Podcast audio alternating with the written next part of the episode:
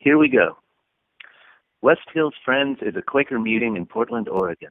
You can find more information about our community at westhillsfriends.org. As a Quaker community, we encourage everyone to share from their hearts, especially as it pertains to God's leading in their lives. These words are shared into a community that values the opportunity to respond to dialogue about what is said. The responses and dialogue are not included in this recording. The views expressed in this content are solely those of the original contributor and do not necessarily speak for the entire West Hills Friends community. Thank you for listening. Have a wonderful day. Thank you for listening. Have a wonderful day. The last time I shared was several months ago, and at that time I spoke about how I had experienced some heart-led changes in thinking and how I was really longing for my theology to catch up with my heart. Because my see, there he goes. He's crying. For me, theology has always been rooted in Scripture. And sometimes the Bible seems to be saying something that is wholly incompatible with the beliefs of my heart. I'm quite confident that many of you have experienced the same thing.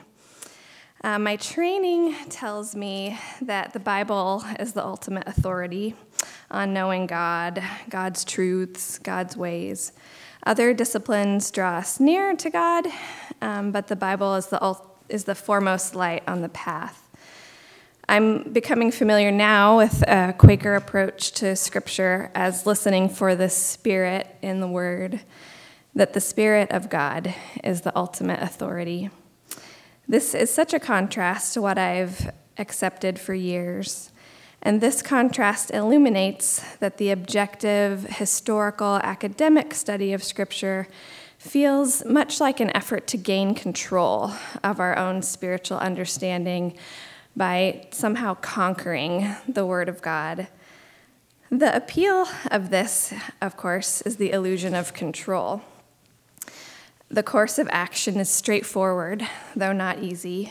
Work my way through various studies, Hebrew, Greek, ancient history, geography, etc., etc., and eventually arrive at a fairly objective and therefore final comprehension of Scripture. Attaining this level of knowledge is very appealing to me, although wholly unrealistic. But I understand that ultimately it's a false pursuit. For where in it is my heart seeking to actually encounter God? If the Bible is the Word of God, then it is the living, breathing Word of God. And if that is the case, then strapping it to a table for examination reveals my misunderstanding that the Bible is dead, lifeless, and therefore ready to be autopsied and summed up. The Quaker way strikes me as freeing and peace-filled, but also scary. It is so subjective.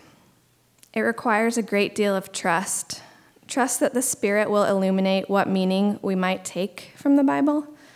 Trust that I can discern the Spirit apart from my own agenda for Scripture.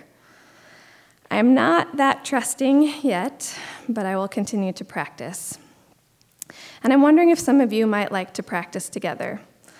Several years ago, Mike explained that some traditions locate authority in Scripture, others with the church, and the Quakers take a three-legged stool approach, which is to disperse it between Scripture, the collective body, and individual experience.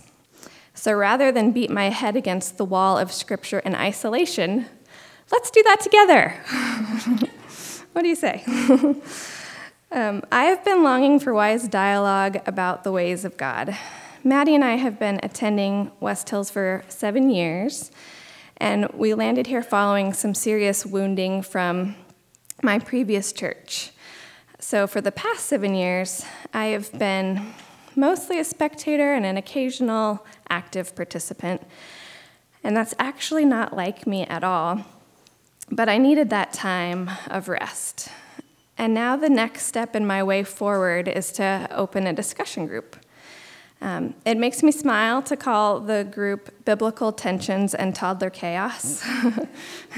You can read about it in the bulletin. I just say that it'll be a place for friendly, thoughtful, and meaningful discussion of topics and passages that we find challenging or troubling in Scripture, all while our kids are playing around us.